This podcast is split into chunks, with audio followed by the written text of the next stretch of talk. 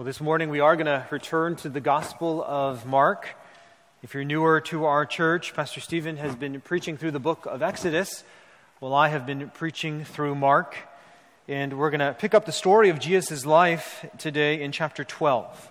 We'll be in Mark in chapter 12, verses 13 through 17. Mark 12, 13 through 17. And I invite you to navigate there with me in your Bibles or grab one of the Pew Bibles in front of you. It'll be on page 848 of those black Pew Bibles. Well, it's been a, a, few months since we were last in this book, so you should know that we have reached the final week of Jesus' life as we drop into Mark chapter 12. Uh, Jesus is nearing his death, and we'll see in our passage today that the opposition to Jesus was ramping up. It's different groups were, were trying to trap him and find a way to uh, eliminate his influence.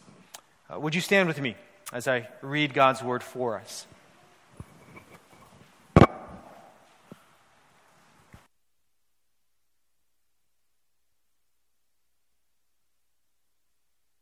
All right, Mark writes in verse 13 And they sent to him some of the Pharisees and some of the Herodians to trap him in his talk. And they came and said to him, Teacher, we know that you are true. You do not care about anyone's opinion for you are not swayed by appearances, but truly teach the way of God. Is it lawful to pay taxes to Caesar or not? Should we pay them or should we not? But knowing their hypocrisy, he said to them, Why put me to the test? Bring me a denarius and let me look at it. And they brought one. And he said to them, Whose likeness and inscription is this? They said to him, Caesar's. Jesus said to them, Render to Caesar the things that are Caesar's, and to God the things that are God's.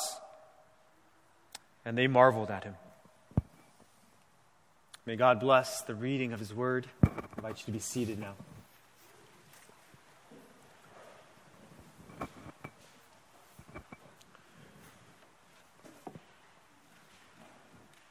Well, we are no strangers to political controversy here in the United States. While the peak controversy levels of last year seem to have ebbed a bit, we have continued to see political differences rise to the surface. We've seen them in the recent gubernatorial elections in our country. We've seen them in the withdrawal of troops from Afghanistan. The differences are very present in the, the various reactions to vaccine mandates and abortion laws. They've been the source of much discussion in our federal government over infrastructure and social spending packages.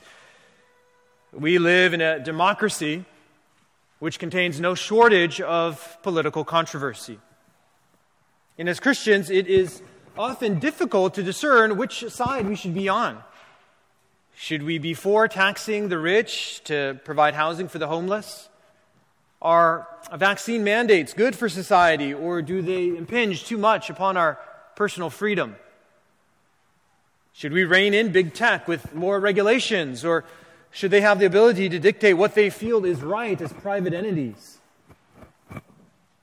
But even more fundamentally, how are we to live in a country which passes laws and proposes taxes that we might disagree with?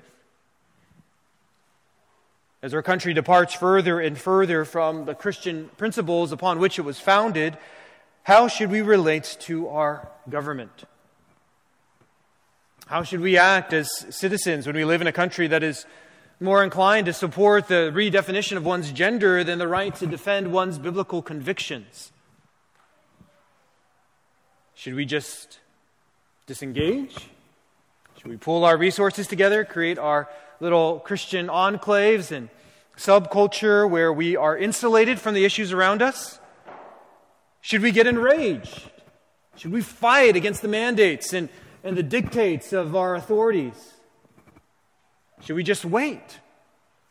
Should we sit back and let the storm pass, as it were, and try to pick up the pieces when we can? What is our responsibility as Christians today to our government? Well, Jesus gives the answer in our passage this morning. He was posed with a political quandary that others thought would be impossible for him to untangle. But Jesus provided a response for the ages.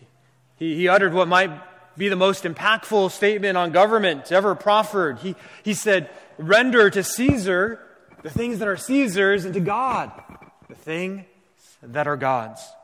That are God's. We are going to unpack that statement today because it contains the very keys for us to understand how we're to live under government in these political days. But first, let's consider what is happening at this point in Mark's gospel. At the beginning of chapter 11, Jesus had entered triumphantly into Jerusalem to shouts of Hosanna. This was the culmination of everything that Jesus had been doing in his ministry up to this point. Uh, Mark has shown us in action movie fashion the, the many things that Jesus did to prove that he was the Son of God. And as he rode into Jerusalem on the Sunday before his death, there were great expectations for him.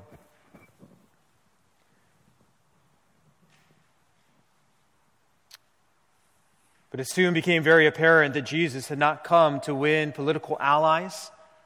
He had not come to achieve political victory. Instead of forming a coalition of friends, Jesus began to further alienate those in power. He condemned the religious leaders of Israel for their handling of the, the temple. He condemned them for their lack of spiritual fruit.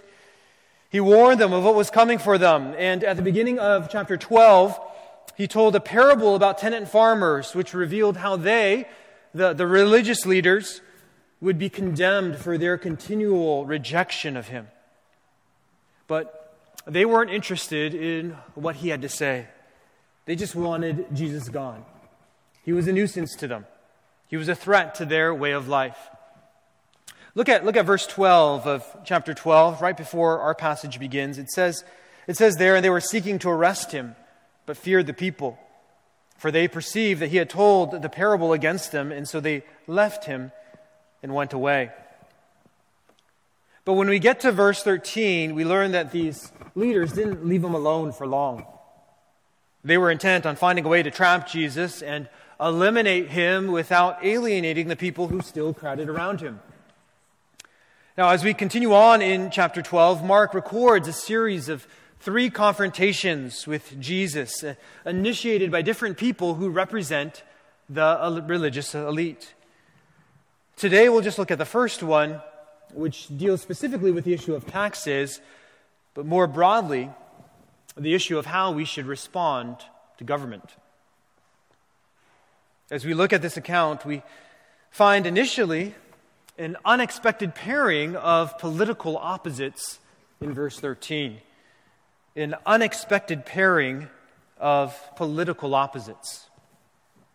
Verse 13 says, And they sent to him some of the Pharisees and some of the Herodians to trap him in his talk. So the, the they in verse 13 is the, some, is the same they from verse 12 who were seeking to arrest Jesus. And it was the same group of people whom Jesus had directed the parable of tenants against.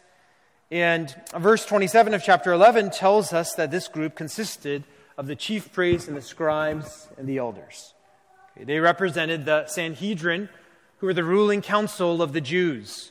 And they decided to send a group to trap Jesus through something he might say. Now, what is particularly noteworthy about this group is that it was comprised of both Pharisees and Herodians. Uh, this was ex- unexpected because these two groups were political enemies. Uh, most of you are familiar with the Pharisees. They were conservatives. They were strict Jews who were committed to the Old Testament law. They had narrow interpretations, they were legalistic in their applications, but they were respected by the Jewish people because of their dedication to ritual purity. They were quintessential Jews. The Herodians, on the other hand, were likely more liberal. They weren't so much a religious group as they were a political party. Now, we don't know as much about them, but some writings by Josephus and their name itself helps us to understand that they were supporters of Herod the Great and his descendants. Herod and his family were known as moderates. They tried to be friends with both the Jews and the Romans. While the, the Pharisees disliked Rome and couldn't stand Herod for his capitulation to Rome, the Herodians stood on the opposite end of the spectrum. Okay, Pharisees on the right, Herodians toward the left. Pharisees anti Rome, Herodians accommodating to Rome. They had little in common, except for their common hatred of Christ. Though on opposite ends of the political spectrum, they found common ground on one issue. The, the only other time the Herodians are mentioned in the Gospel of Mark is in chapter 3, verse 6, where they again had gotten together with the Pharisees to try to figure out how to destroy Jesus. You see, the Pharisees were afraid of what Jesus was going to do to their religious influence, and the Herodians were scared of what he would do to their political influence. So they decided to unite in opposition against him. And when they, they put their minds together, they, they came up with a question that they thought would ensnare Jesus and lead to his demise. We see this in verse 14. And there we move from an unexpected pairing of political opposites to a loaded question of political consequence. In verse 14, we find a loaded question of political consequence.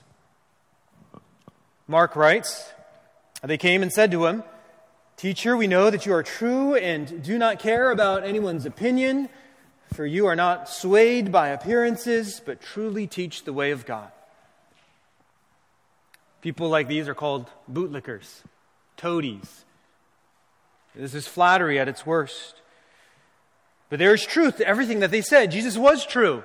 And he didn't cater to the crowds. He, he did not look upon the outward appearance of others, but he judged fairly and he taught the way of God. The very fact that the Pharisees and Herodians would approach Jesus in this way speaks of the profound impression that Jesus made on many during his life. An honest person would have to acknowledge the integrity and, and the truth that Jesus lived by. Even though Jesus was their enemy, it was impossible for them not to notice the kind of man that he was. So their attempt to trap him was all the more sad. And they tried to do this when they asked, Is it lawful to pay taxes to Caesar or not? Should we pay them or should we not? Immediately, those around Jesus would have recognized the pickle that this put Jesus in. The issue of taxes, specifically the kensin or the poll tax, was one of the most controversial issues of the day for Jews. It was a tax that was first imposed in AD 6. At that time, Judea became a province under the direct rule of the Romans. And this poll tax became the cause of a Jewish revolt. A man by the name of Judas of Galilee was adamantly against paying this tax, and he led a, a group to rebel against it. The historian Josephus writes that Judas called his fellow countrymen cowards for being willing to pay tribute to the Romans and for putting up with mortal masters in the place of God. For him, it was a matter of allegiance to God. Now, Judas's rebellion was quickly quelled, but it continued to inspire other Jews, and it led to the formation of the Zealot movement, which would eventually revolt against Rome in AD 66. And that revolt was the precursor for the destruction of the temple in Jerusalem by Rome in AD 70.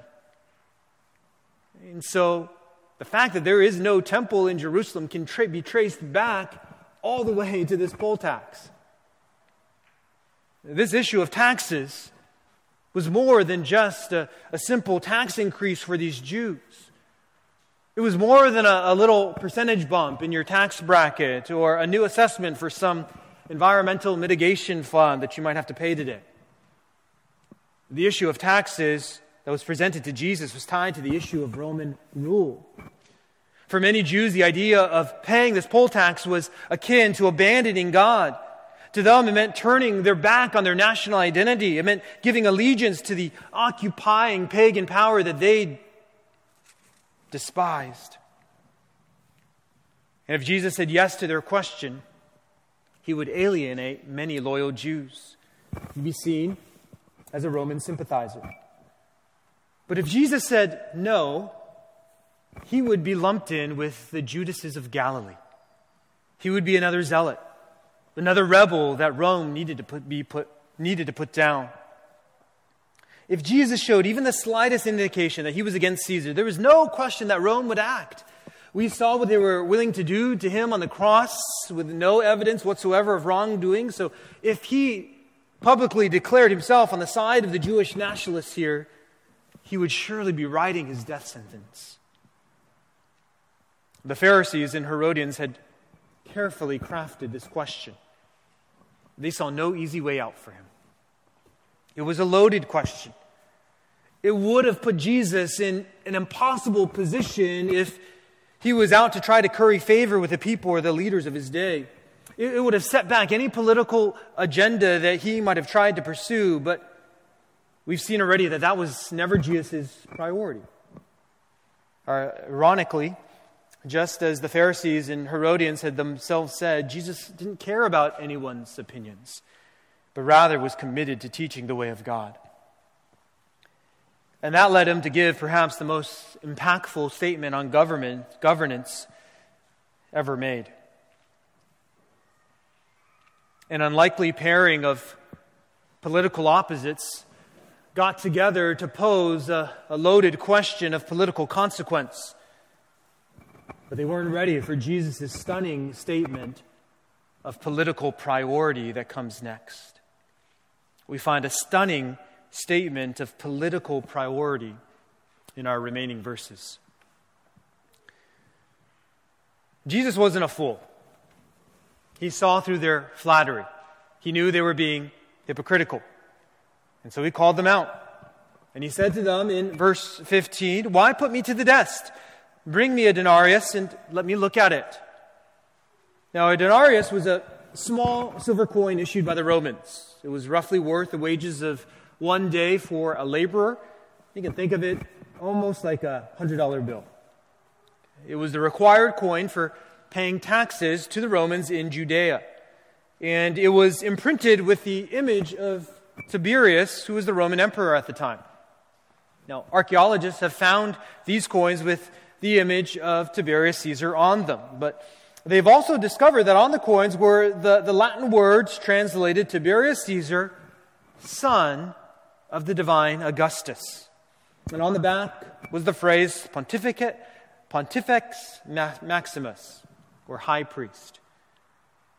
So the denarius was a sacrilegious coin to a conservative Jew. It, it was an affront to God. In day to day life, the Jews could avoid using the denarius because there were alternative, locally minted copper coins that didn't have any image on them. But for this particular government tax, they were forced to use the denarius. So not only was the, the poll tax hard to bear politically, but the idea of paying for it with a coin like this was extremely offensive religiously. It was this particular coin that Jesus called for. And so they brought him one. And when he received it, Jesus said to them, Whose likeness and inscription is this? And they said to him, Caesar's. Jesus wanted the people to understand that this was Caesar's coin. It has his face and name on it. And in those days, coins were understood to be the property of the person whose picture and inscription were on them. The coin was Caesar's.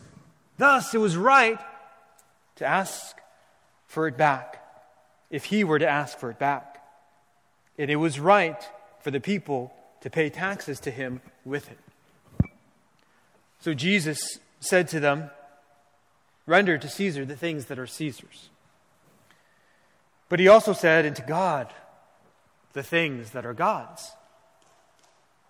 Remember that you have a higher calling. You must give to God what is His as well. And they marveled at him. Now, let's spend a little time now to unpack that incredible last statement of Jesus. The first thing that I want you to notice in Jesus' response is that he called Christians to be good citizens.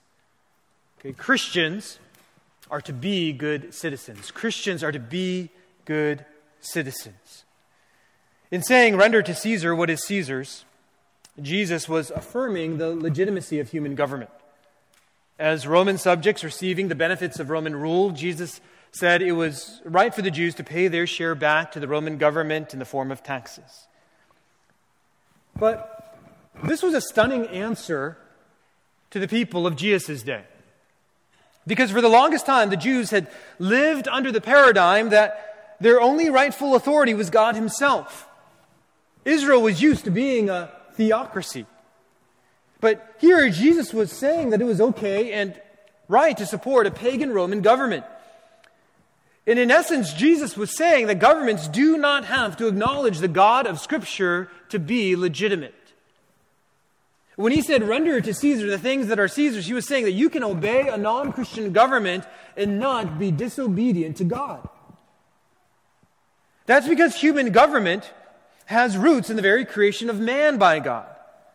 Human government didn't simply arise because of oppressive and power hungry leaders who came onto the scene of world history. Human government is not simply an evolutionary mechanism that has arisen to guide society. Human government is not rooted simply in economic necessity. Human government is a reflection of God's good plan to give man dominion in this world as his representatives from the very beginning. Human government is the outworking of God telling Adam in Genesis 1 28, Be fruitful and, and multiply and fill the earth and subdue it and have dominion over the fish of the sea and over the birds of the heavens and over every living thing that moves on the earth.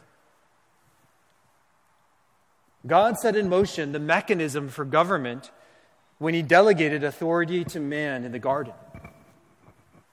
In every government since then, whether pagan or godly, has been a reflection of that delegated authority from God given to mankind for the good of mankind. Here in Mark chapter 12, verse 17, Jesus affirmed that. And it's affirmed again in Romans 13, the most comprehensive text on our relationship to government in the Bible.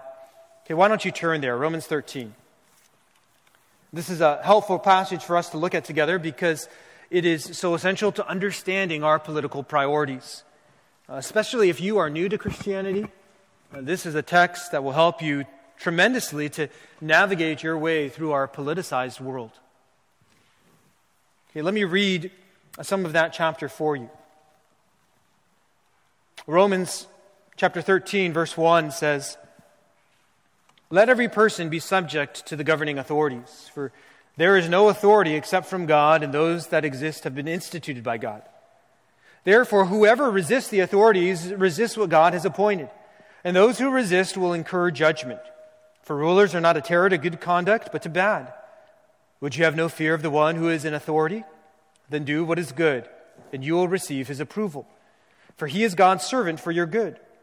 But if you do wrong, be afraid for he does not bear the sword in vain, for he is the servant of God, an avenger who carries out God's wrath on the wrongdoer. Therefore, one must be in subjection, not only to avoid God's wrath, but also for the sake of conscience. For because of this, you also pay taxes. For the authorities are ministers of God, attending to this very thing. Pay to all what is owed to them taxes to whom taxes are owed, revenue to whom revenue is owed, respect to whom respect is owed, honor to whom honor is owed. So God has established governmental authority for our good. He's established it to restrain evil and to, to judge right from wrong and to punish wrongdoers and to promote order and the well being of society. And so we're to be subject to it, and if we resist, we will be judged for rejecting God's authority. And a practical application of this principle is to pay our taxes and honor our government officials. You can also go to 1 Peter 2 13 to 17, and you'll find Peter saying very similar things. Jesus and the apostles affirm the legitimacy of governments because from the beginning, God has given authority to mankind to rule. It is part of his good plan of creation.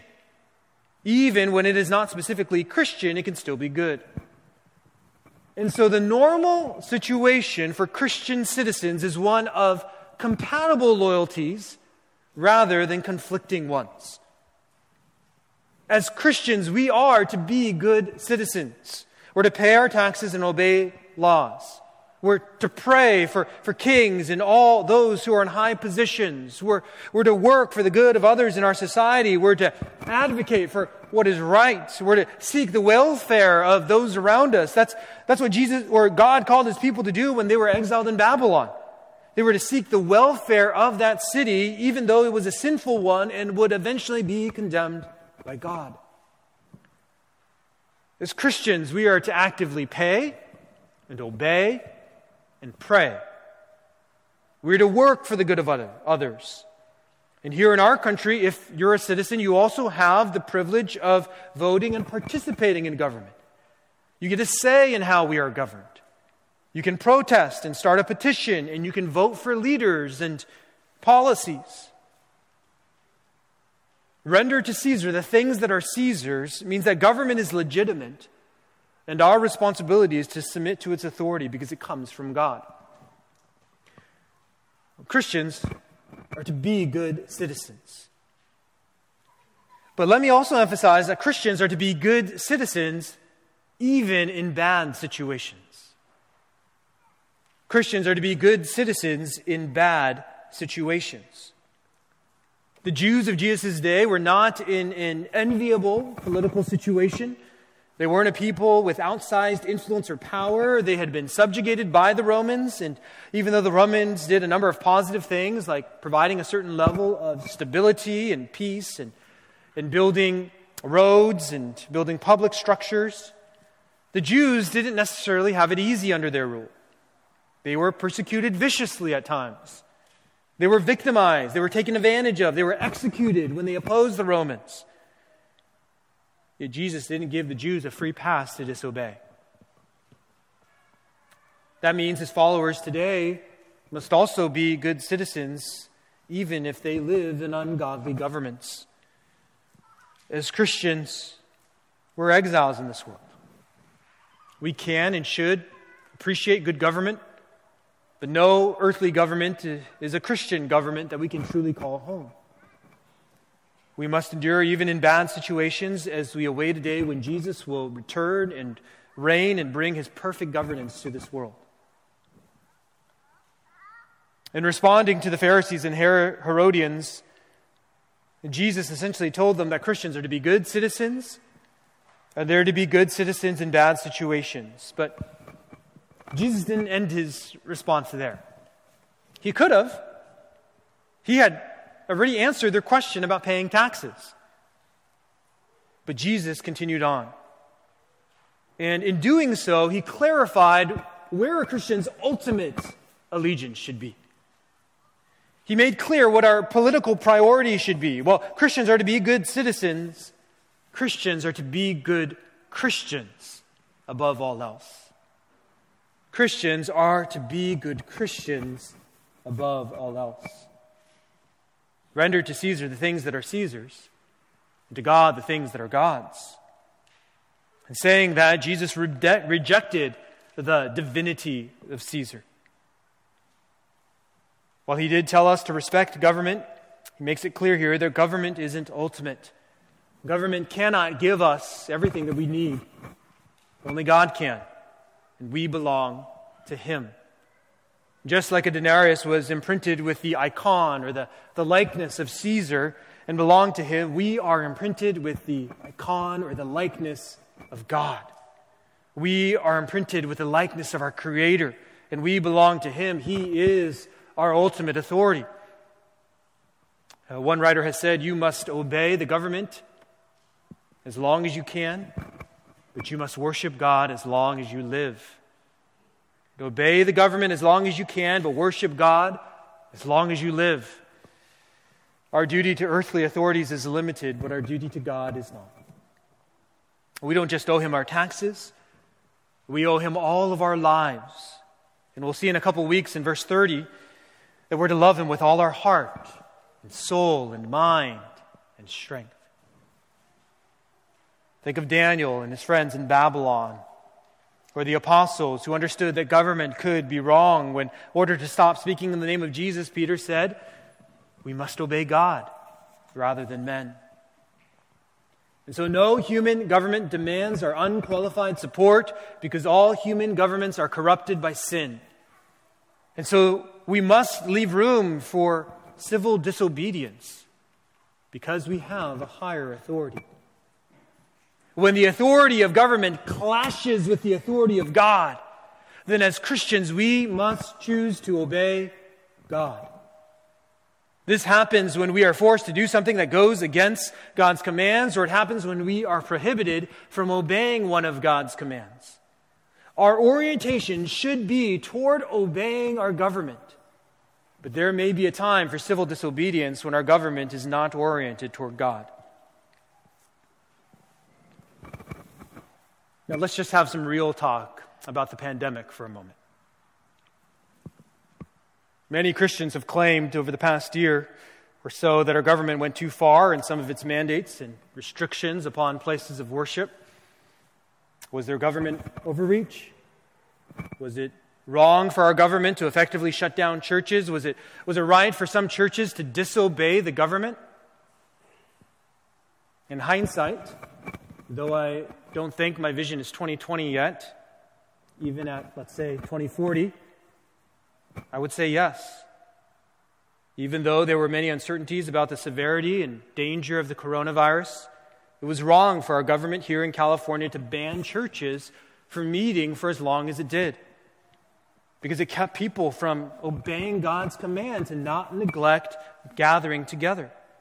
Now, I know our state was considering the, the good of the public health, but I don't think you could say that they were adequately, adequately considering the good of our public souls.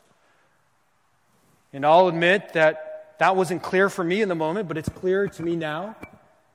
Christians must gather and assemble to worship God and encourage one another. The Bible is clear about this. Hebrews 10:25.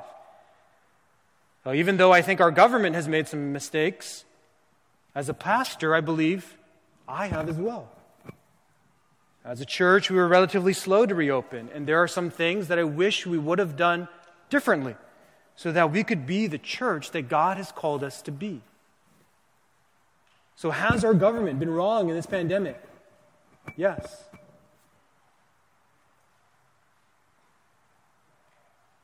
Would it have been acceptable and right to disobey certain pandemic mandates relating to public worship of the church? I believe yes. But does our government still deserve our honor and obedience? Jesus would say a resounding yes. When the government makes decisions about whether the church can meet or what it can teach, we must obey God rather than men. But when the government makes rules that are merely inconvenient for us, we must render to Caesar the things that are Caesar's.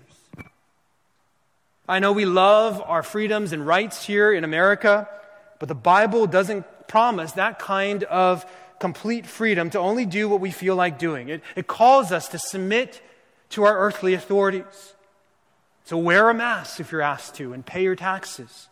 Cultivate a heart of submission because you trust in God's delegated authority rather than cultivating a mindset of rebellion because you love your personal rights. And remember that Jesus calls us to submit ultimately to God Himself. We, we must render to God the things that are God's. And, and I think that is a crucial reminder for some of you. Some of you have been great in recent months at rendering to Caesar the things that are Caesar's. You've been following every COVID mandate, you've been going above and beyond, you've limited your interactions with others, you've been extremely careful. You know all the latest news about vaccines, you know hospitalization counts, but I fear, I don't know for sure, but I fear that that pattern of living has kept you from being faithful as a follower of Christ. Yes, you should be a responsible citizen. Yes, you should love your neighbor and your family members, but don't forget to render to God what is His. He deserves your worship.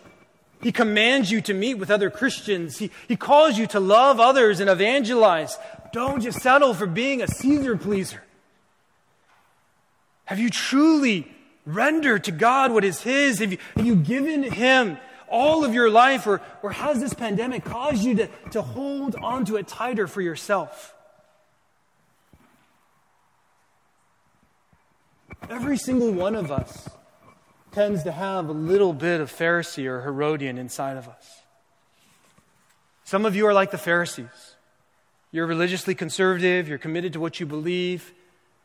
You don't want the government to tell you what to do. You're, you're sick of masks, you don't like vaccine mandates, and you joke about moving to Texas. Yeah. If that's you, you need to remember to render to Caesar the things that are Caesar's.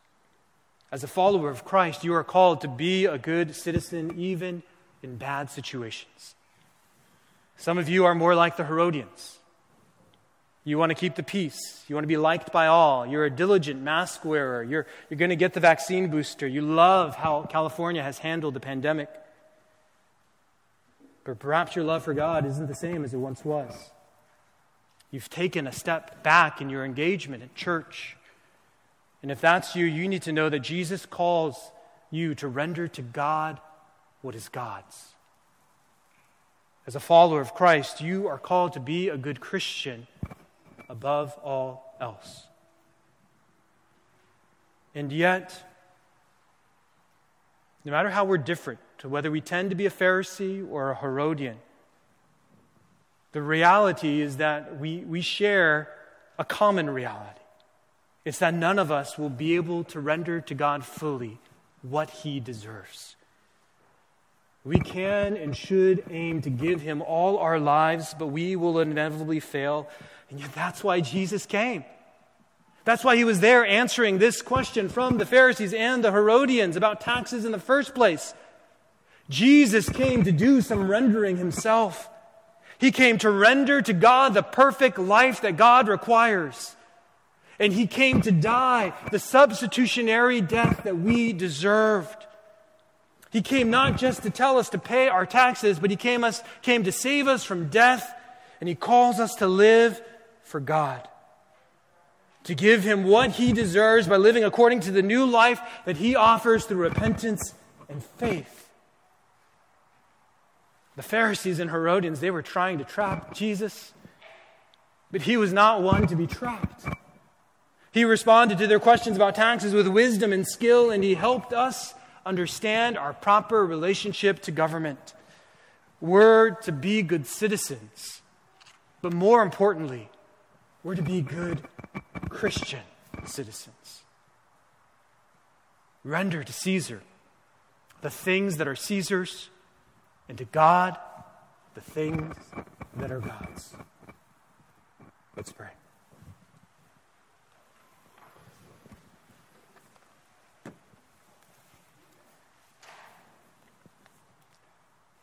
Father, there are times like these when we open your word and we are confronted with words that speak to our reality and speak to what we are going through in this day and age. We thank you that Jesus provided ultimate clarity to us on how we should live and where our priorities should be. Oh, Father, we pray that you would unite us as a church around Christ and His Word and His priorities. Now, some of us need to grow in giving to you what you deserve. And some of us need to grow in giving to Caesar or giving to our government what it deserves. Help all of us. You know, don't, help, don't, help, don't let these differences divide us and cause us to distance ourselves from one another. But Father, as we pursue what your word says together, I pray that we would be united, united in Christ, so that we might live for your glory.